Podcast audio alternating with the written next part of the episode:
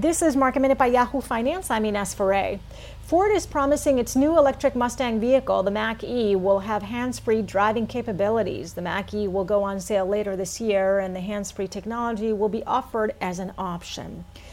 Tesla is in the green today after receiving a price target increase at Jefferies to 1,200 from $650, with Jefferies maintaining a buy rating on the stock.